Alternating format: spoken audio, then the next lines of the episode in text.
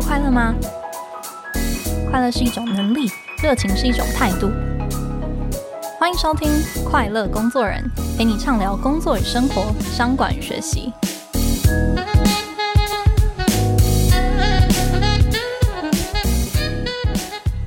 Hello，大家好，我是 Cheers 快乐工作人的记者邵敏。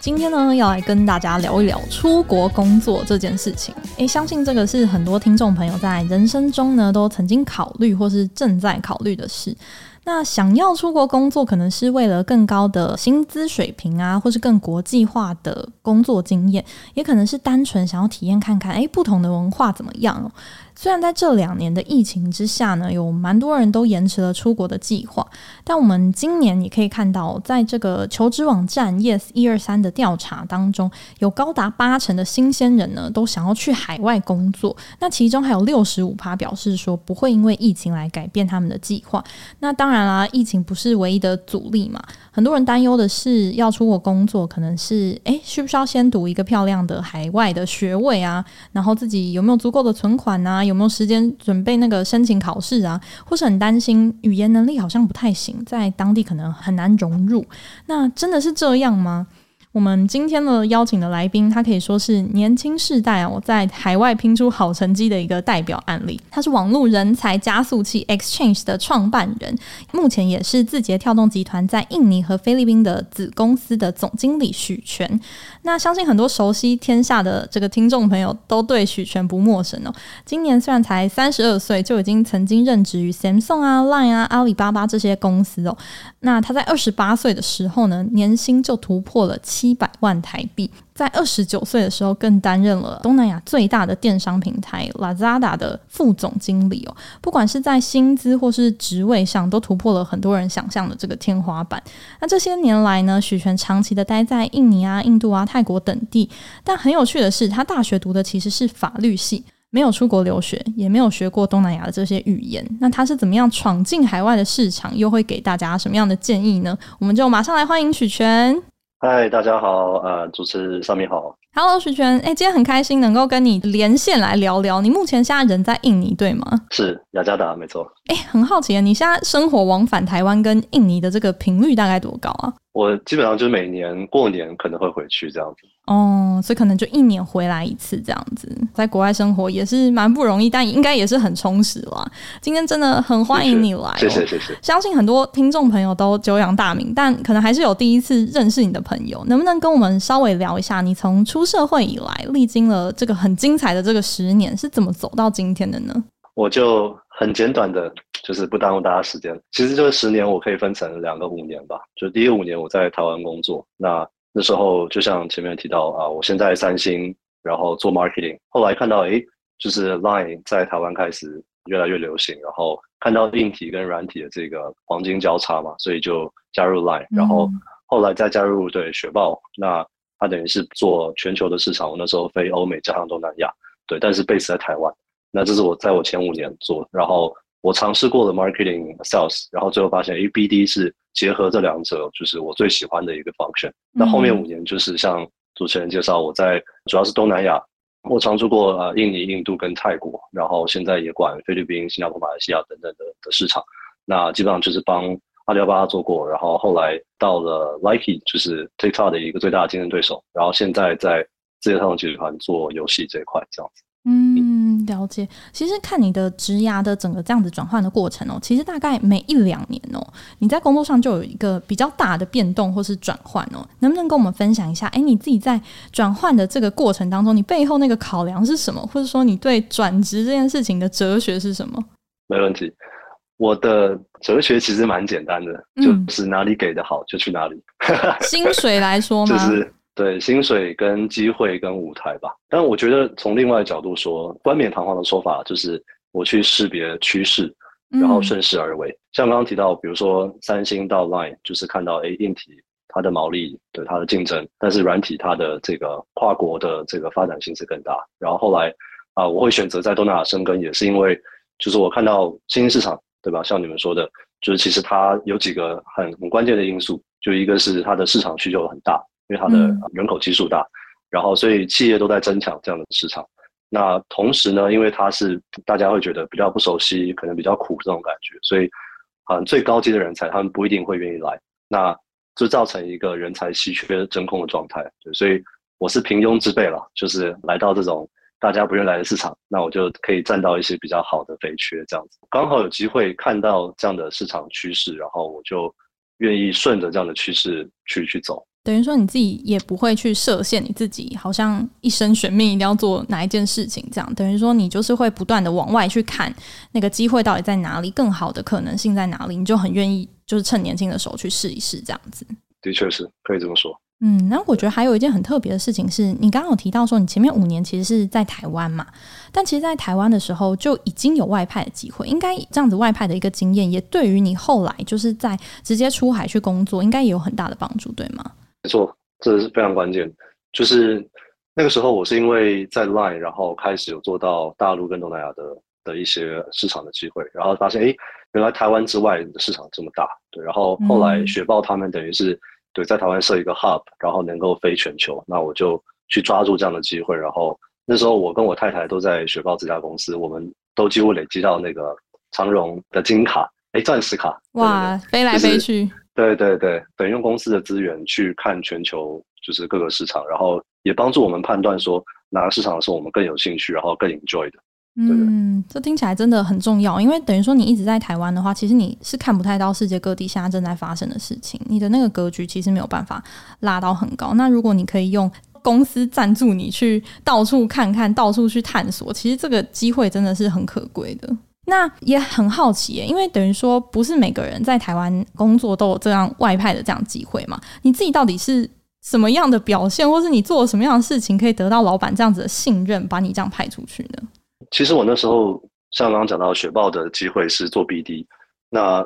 如果要对每一次飞，其实都是一个成本嘛。所以我觉得你讲的很关键，就是怎么样去对说服老板说，我去其实是能够帮你赚到更多钱的，是能够不止 cover 成本。对，所以这个心法也是可以分享给就是台湾任何公司，如果你想要做跨国生意，就基本上我觉得比较轻的方式可能是你们去投广告，然后去看一下，哎，那个市场它的回报率。那如果你要派人过去的话，就一定要让这个人他先做远端的一些，无论是线上的 meeting，然后 email 啊、WhatsApp 等等沟通都很到位之后，嗯，他飞一次过去，可以直接在 maybe 三到五天之内开十几二十个会，他能够。Lock down 很多就是 deals，它能够把很多很扎实的市场信息带回来，那这样的一次出差才算是成功的，才算是回本。哎，其实那时候雪豹有全球有一百个 BD，然后我们一起达到了，我记得是三十亿的 app 的下载量。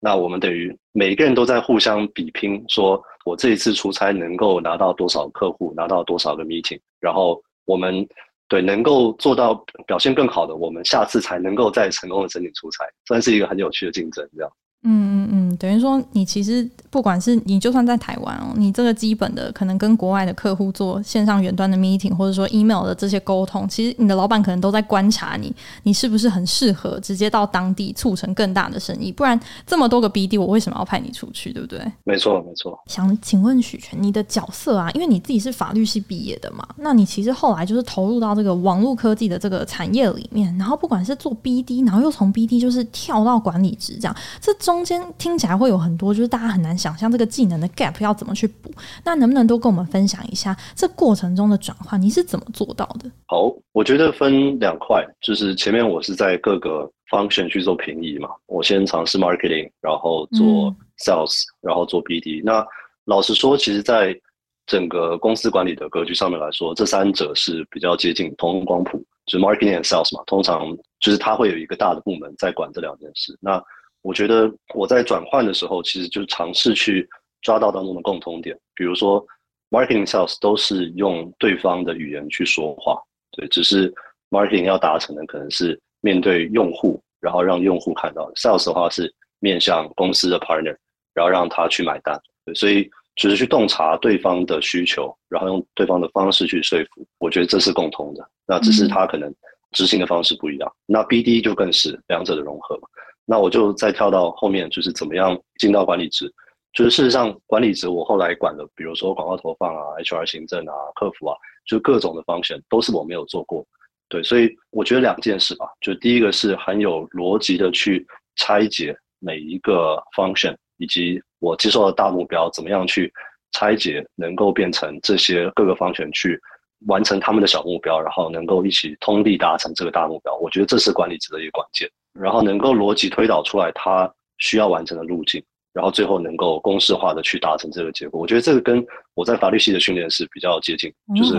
逻辑。对对对，裁解。然后第二个是可能就是用人为才嘛，就是我会去尽量尊重这些专业部门他们的这些二级 leader，对，然后去了解他们的管理方式，他们的这个目前的做法，然后尽量去尊重他们的 insight。尤其我们在海外，就是我更不可能真的懂这些海外的用户，对不对？他们真正的抱怨什么？所以客服这部分我就没办法给他们太多指导期，但是我去尊重去听，然后我去用逻辑去。了解当中的一些 business 的关键吧，对，然后帮他们做一些优化，然后让他们感受到，哎，我真的带给他们一些帮助，那他们就会很服我的这个管理吧。嗯，听起来就是很大的一个建议是拆解复杂的问题跟借力使力这两块，就是应该是你在做一个很跳的这个指压转换的时候，可以很善用的两个很重要的心法。这样，你自己过去因为一定也是表现的很亮眼，然后会被就是由这个到印尼工作这样子的一个机会。那你自己在面对就是文化啊，或者说语言的这些隔阂，因为你可能过去其实并不是那么的熟悉这个地方，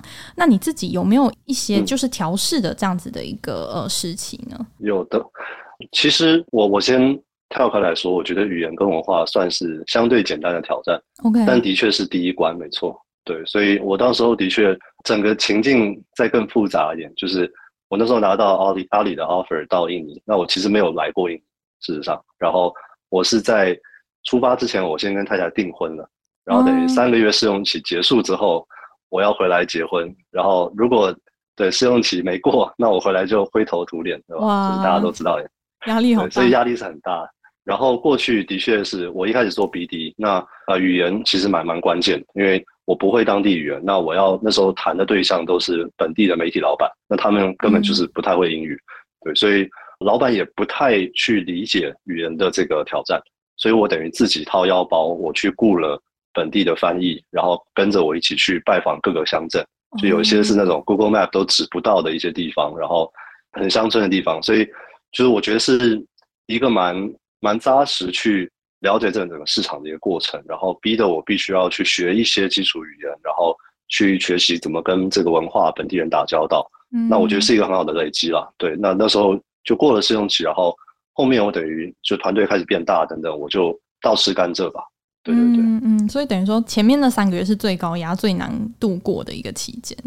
对，如果是语言文化的部分，但我觉得后面呢会有。就是长期待在海外会有更多更大的挑战，其实也是可能大家所谓裹足不前、不敢出海的一些原因吧。就是一个是很孤单嘛，因为只身来新的国家奋斗，然后没有朋友、没有家人，然后再来是其实人待久了，对，比如说大家可能二十二、二十五、二十七，对不对？来出海，但是大家可能到三十、三十出头就会想，哎，我是不是要结婚？但是在海外其实不同文化语言。很难认识，对不对？一生的对象，所以感情是一个出海的人，就是一定会碰到的的最大的难关啦。嗯，对，然后工作上面就是没有什么关系可以运用嘛，一切都要从零开始，所以是蛮困难的。然后最后是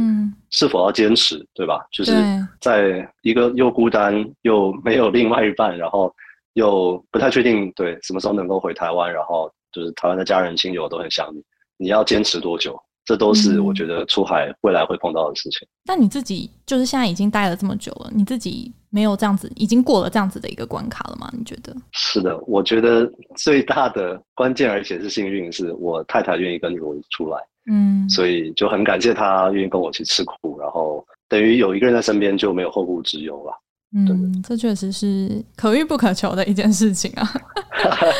是是是，这真的蛮有趣的，因为我也听过蛮多，比如说出国工作、出国那个读书之前，我们都先结婚这样子，没有后顾之忧，嗯，然后看有没有办法两个一起带去这样子，一起打拼，可能会长久来看，可能可以就是在当地生根的比较久一点。是是，我也很好奇一件事情是，其实现在有蛮多的这个节目啊，或是报道，其实都会讨论美国啊、欧洲、日本这些国家的这个职场文化哦。那也蛮好奇，许全你在东南亚观察，有没有一些是属于就是东南亚这些地区比较独特的职职场的一些文化呢？其实东南亚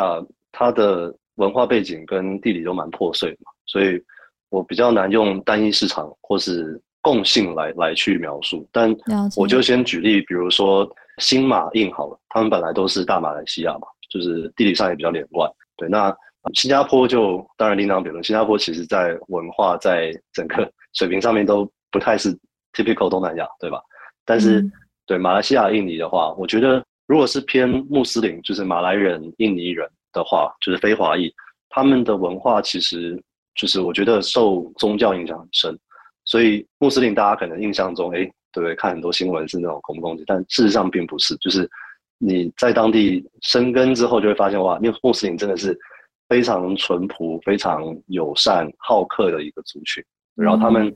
很 chill，就是他们的工作文化就是你告诉我一二三，我就做完就好。然后你要我加班，我不愿意，我我要回家陪小孩。如果你给我加薪，我也不愿意，因为钱够用就好。就是一个非常知足，然后很愿意照着你的规则来的。一个族群，所以我觉得跟他们相处的过程跟工作过程，我觉得是非常愉快。对，但是有时候呢，我们作为管理者，就会还是会有点觉得啊，就是他们为什么不愿意多做一点，或是多想一点？但是我觉得这就是他们的文化，所以我们就把规则跟步骤明确定清楚，他们就会愿意去去照着好好做这样子。嗯，因为其实东南亚这一块啊，这几年其实，在台湾的讨论度其实也是有越来越高了，也蛮多人已经都注意到，哎，这块新兴市场其实可能带来很好的职涯的成长跟跟发展的这个机会，也是很多的公司愿意大力投资的这个地方。但是呢，踏进新兴市场，可能某种程度上它也会有一点冒险的行为哦。那你自己认为东南亚目前还是年轻人很值得去耕耘的地方吗？如果从整个环境来看。呃，东南亚，比如说我我就先讲印尼好了，就是它是全球第四大的人口国嘛，然后它的人口红利就是从数据上来看也是非常有潜力，就很多人还是在三十岁以下，所以它很像是过去的中国或是更以前的美国，就是他们的内需市场是够大。那在这样的基础之下，国际资金是愿意进来，因为这整个市场就可以养活很多的大企业，对，所以我觉得在短期、中期都是非常看好。对，然后再来的话是，我觉得这边的。创业的氛围跟精神是蛮浓厚，因为这边的很多华裔，他们自己家就是做生意的，然后他们也有很多这样的成功案例。对，所以无论是要帮大企业来东南亚打工，或者是加入这边的一些独角兽或是新创，我觉得都是蛮好的机会。OK。在上半场，我们其实听到很多就是许诠往前冲啊，然后冲进就是这个不太熟悉的这个市场的很多的故事哦，然后也有很棒的就是一些提醒跟建议。那我们在下半场呢，要来更多来跟许诠来聊聊，诶，如果想要出海来发展的话，可以怎么样策略性的来针对自己的优势来设计一些发展的这个策略跟方向哦。那我们休息一下，马上回来。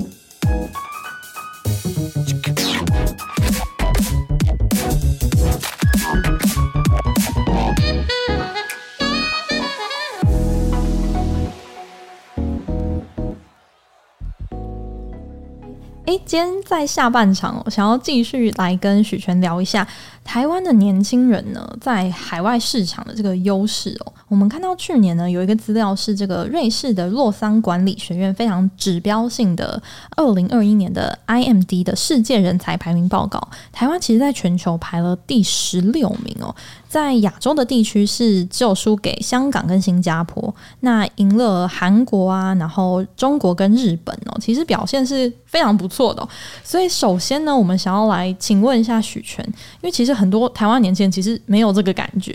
不知道自己在世界别人怎么看我们这样子。所以根据你的观察，你自己觉得台湾年轻人在海外的公司眼中，哪些价值、哪些优势是非常具有特别的？我觉得台湾其实赢在软实力吧。我们整个的文化跟教育水平，首先在语言的部分，就大家可能会担心说，哎，出海英语不够好什么？但是我必须要说，就是啊，出海工作英语一个中等水平就好。所以大家在台湾，如果你有乖乖上高中大学，应该是很够用的。就是沟通比较重要，这样子。对对对，但我我想要破除一个迷思，就是其实，在海外我们外派的人，如果你不是去英语系国家嘛，那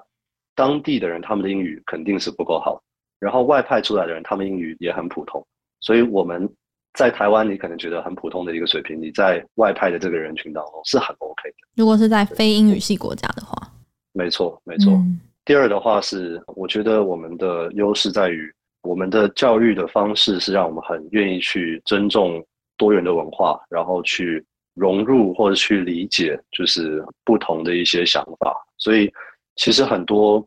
啊、呃、外派的有外派需求的大企业，他们是啊、呃、在一些大的国家的背景，对，比如说美国啊、大陆啊，就他们出来的人可能会更有本位中心的思想，嗯、了。解，对，他们会更难去接受。这些新的市场的不一样的思维跟他们的文化差异，那我们作为能够去融合而且了解两者不同文化的人，我们就可以作为他他们中间的桥梁。所以这也是台湾的年轻人对我们去作为外派或是作为就是新的市场的拓展的人是非常有优势的地方。嗯，了解。那另一方面呢，就是当然就是有优势，可能也会有相对的劣势啊。哪些是我们台湾人在海外比较常被讨论到的一些致命伤呢？嗯，我觉得在实力方面，就是这个就是因人而异，所以我就不多说。但我觉得有一个，我我也想趁机在这里呼吁大家，就是不要去犯这个错，就是说台湾其实是一个相对小的市场，然后我们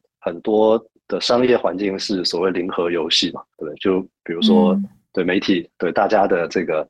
眼球或是注意力，就只能就是分配到部分的媒体，对吧？所以就是我们就一定要去抢这个流量，那就是我觉得很辛苦，而且大家的实力反而是很强的，所以我觉得水平都是很高。但在海外呢，就是我觉得因为市场大，然后我会建议就是大家。不要带着这样的零和游戏这样的一个思维出海，就是比如在海外，我们发现，哎，另外一个台湾人他也在做类似的事情，那我就一定要去把它踩下来，我就一定要作为这个里面的第一，就是我可以作为第一，但我不一定要去把它拉下来。然后台湾人已经在海外是相对少数的族群，我们更应该互相合作，然后互相帮助。我举个例子，反面例子就是像印度或者是哦日韩好了，就他们在。各个市场你都会发现他们是很团结的，然后无论是产业，他们形成一个聚落，或者是印度，你看到戏谷的高管，对东南亚的 Four A 的 agency，都是印度人，一个进去之后就拉一堆印度人进去，所以他们能够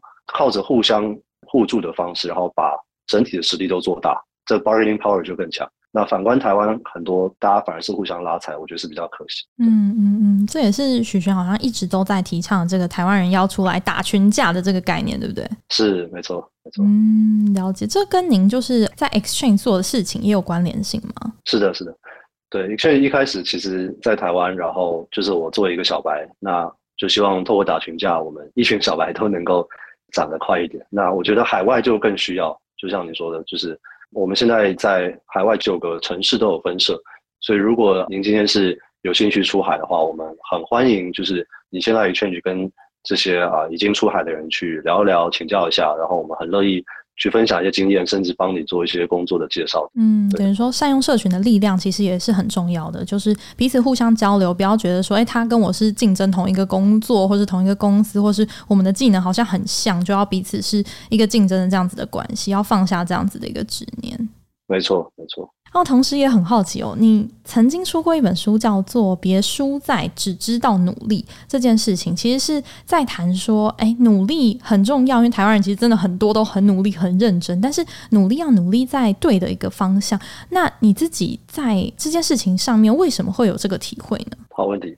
其实就是像刚刚提到，就是我们台湾的这个职场环境，就是大家都很竞争，都很拼。就大陆有一个词叫内卷嘛，我们都想 over deliver，对 overachieve。那所以我觉得在这样的竞争环境之下，我们的实力其实都很坚强。我看到很多我的同辈或是年轻一辈的朋友，就是大家的能力都是非常高水平。对，但是如果在一个死胡同里面，就是我们就算是有再大的能力或是对身手，也很难去施展，对吧？而且我们更努力，反而可能拿到薪水就是上不去。所以我会写这本书，然后会取这个名字，主要是我觉得选择跟努力一样重要。就如果比如像打游戏一样，我们如果能够先把地图打开，就我们看到，哎，原来我现在在这个地图，就是它的宝藏啊，它的怪物就这么少。对，我就算打了一百年，我也不会涨起来。但是如果另外一个地图，对，它人又少，对，它的资源又很多，然后在那边可以快速升级，那为何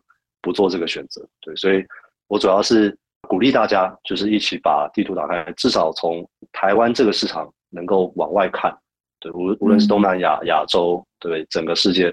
你的这个专业可能在不同的市场有更好的发挥的机会。这样子，嗯嗯，就是等于是说。真的是找到就是更适合你的努力投下去，那个投资报酬会更高的这样子的一些蓝海，把你的视野开阔，从台湾然后开阔到整个国际上面，也许你会找到更多就是更好的机会、更好的发展、更快速的升迁跟薪资上面的提升等等。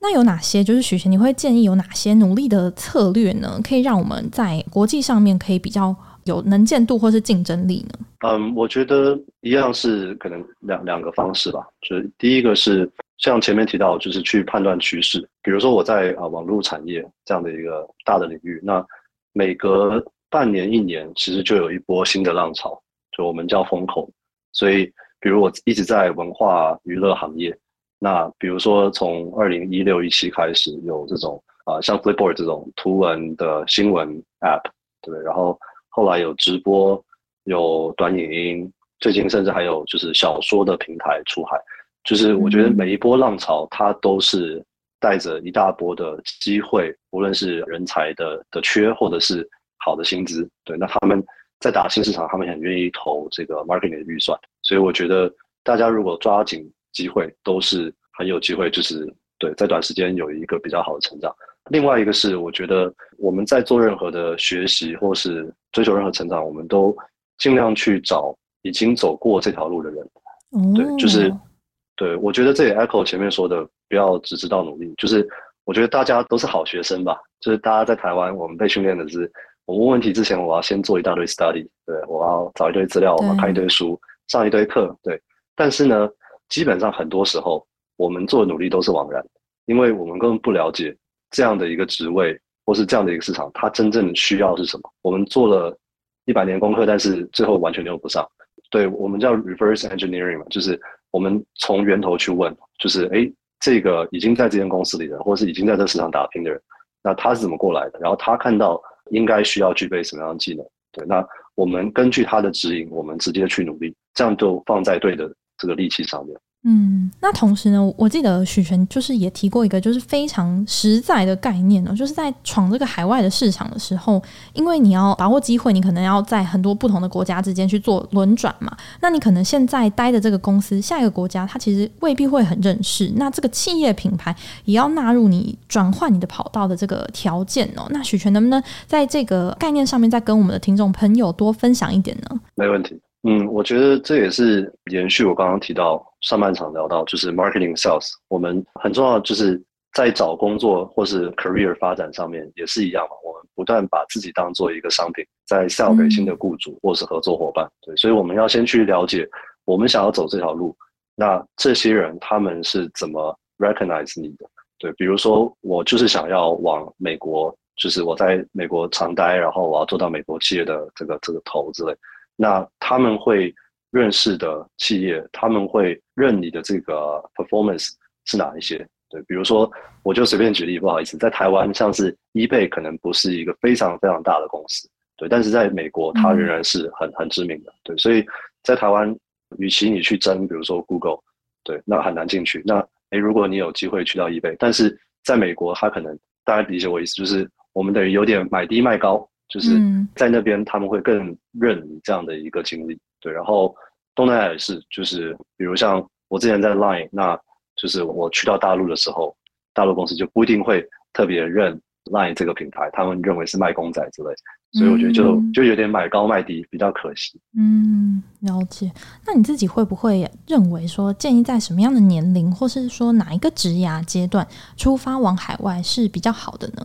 嗯，我认为其实从出社会，然后到可能三十出头都蛮适合，对，因为前面有提到，如果三三三十五，大家可能开始想结婚的事，对，那那时候如果还没有明确的另外一半，然后就出海，那结结婚这可能就是更晚的事情。但我我仍然认为，如果就出海这件事情是就像找工作一样，是完全可以很明确的用利弊去分析的，就是它会有很多的牺牲，但它也会能够达成一些目的。所以我会很建议大家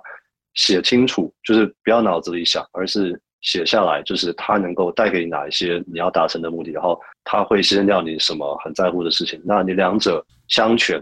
然后决定好之后就不用回头。所以我觉得年龄倒也不是一个关键，而是你自己想清楚了。嗯、对，利大于弊，那就就该出来。你自己当初有历经这个要把这个利弊写下来的这样的一个分析的过程吗？有的，有的，必须的。其实我也蛮好奇，因为你真的是很早就已经出国这样子，你那时候为什么会那么坚信说我一定要这么早的时候出国？然后那个时候你考量的利弊会是什么？能不能跟我们分享一下？事实上，我觉得很多人比我更早西进了，就是去大陆。然后我当时候事实上，我最一开始是想就是有美国梦这种考名校，然后在美国的大企业待下来。对。后来发现就是读书读太差了，GMAT 买的书就懒得看。然后 像是大陆的话，就是其实很多人比我早去，然后那时候我要去的时候，其实时间也不是那么早。台湾在那边的稀缺性优势，然后我们的 know how 等等都已经不一定有很大的竞争力，在那边竞争也比较高度。对，那在新兴市场呢，反而就是像前面我提到机会。所以，嗯，像你刚刚说，我那时候做的利弊分析，就是我出海就肯定是要失去家人跟亲友相处的机会嘛，然后。我在台湾累积的一些资源，或者是比如说 connection 之类，都是不太能够搬过去的，从零开始。对。但是呢，对我而言，对，就是我那时候基本上已经在台湾，我这个年龄，就大概那时候二十五、二十六，就是已经接近到两百万年薪，所以至少觉得我在我的视野里面很难去有一个明显的突破，所以我必须要往下一步走，嗯、就是离开台湾，不然我的薪水可能就卡在这边，会卡到至少三十五岁。我至少我看看。我待过的公司跟我身边的同事，我没有特别想要十年之后还是这个样子。对，嗯，不好意思，讲的很直接。没有，这个是非常坦诚。我相信这个很多听众朋友应该也都很有共鸣，因为真的是很多人想要出国工作，这个向往的来源其实也是薪资待遇的这个部分，所以这个真的确实是一个很实际的考量啦。比较铜臭味重一点。那对于就是这些有意就是要往海外发展的这些工作人啊，也许他们可能觉得现在诶时机还未到，我没有要马上出去。那我现在要想要开始做一些准备，要开始来布局，你自己有什么建议吗？首先，我觉得我先从时机来讲，然后再来说怎么布局哈。就是时机的部分，我。还是讲一句老话，狄更斯《双城记》说的，就是最好的时代也是最坏的时代。嗯，就是疫情解封嘛，那至少比两年前还要好一些些，就是外派的职位比较多恢复了，然后签证放宽。但是反过来就是大家看到现在是投资市场不太乐观，然后所以企业他们在市场扩张上面也会比较放缓。对，所以他们给的钱，他们 marketing 的预算的人都会少一点。对，但是我认为就是大环境。不是真正的问题，重点还是我们有没有跨出心里的坎，对，因为机会总是有的，对，我相信大家足够优秀。那所以第二部分就是，对，怎么样跨越心里的坎，就是首先也像我前面说的，就是要去厘清你出海的目的，要权衡到底它带给你的跟你失去的。那如果你明确啊，你往下一步走，必须要透过出海这样的一个路径才能够达成你的目标，那你就破釜沉舟走吧。就是没有什么能够阻拦你，嗯、没错。然后第二步呢，是我会建议很简单的，就是我书里面也有写到，甚至有个表格，就是啊、呃，让大家可以明确的定定好时程。对，你比如说半年之后、一年之后要出海，定完之后往回推，就是啊、呃，你可能在前面第一二个月就要把履历都投出去，可能至少投个三五十家。对，啊、呃，细节的这个运算我书里面有写，然后透过。三五个月去去面试，然后去累积一些经验，对，那你最后能够就拿到几个 offer，那就是我觉得中间很关键，就是尽量去找前辈请教，对，不然你做了很多功课，或是对你的努力会是是浪费时间，对。然后我最后举个例子哦，大家所谓大环境没有那么好的状态之下，就是我今年初收了一些想要出海工作的学生，对，我帮他们辅导，督促他们能够成功出海。那目前已经有两位。对他们成功从这个年薪不到一百万，然后已经拿到了两百万的 offer，哇，然后马上等于是直接 double 哎、欸，是，嗯，机会总是有的。嗯嗯，了解。我觉得刚刚许璇很重要的两个提醒，一个是你要透过就是回头去问你自己，你的目标到底是什么？什么是一定要出海才能够做的、做到的？那你有这样子一个坚定的信念的时候，你下一步接下来面对了很多辛苦的过程，你才有一个很坚定的，就是一个基石，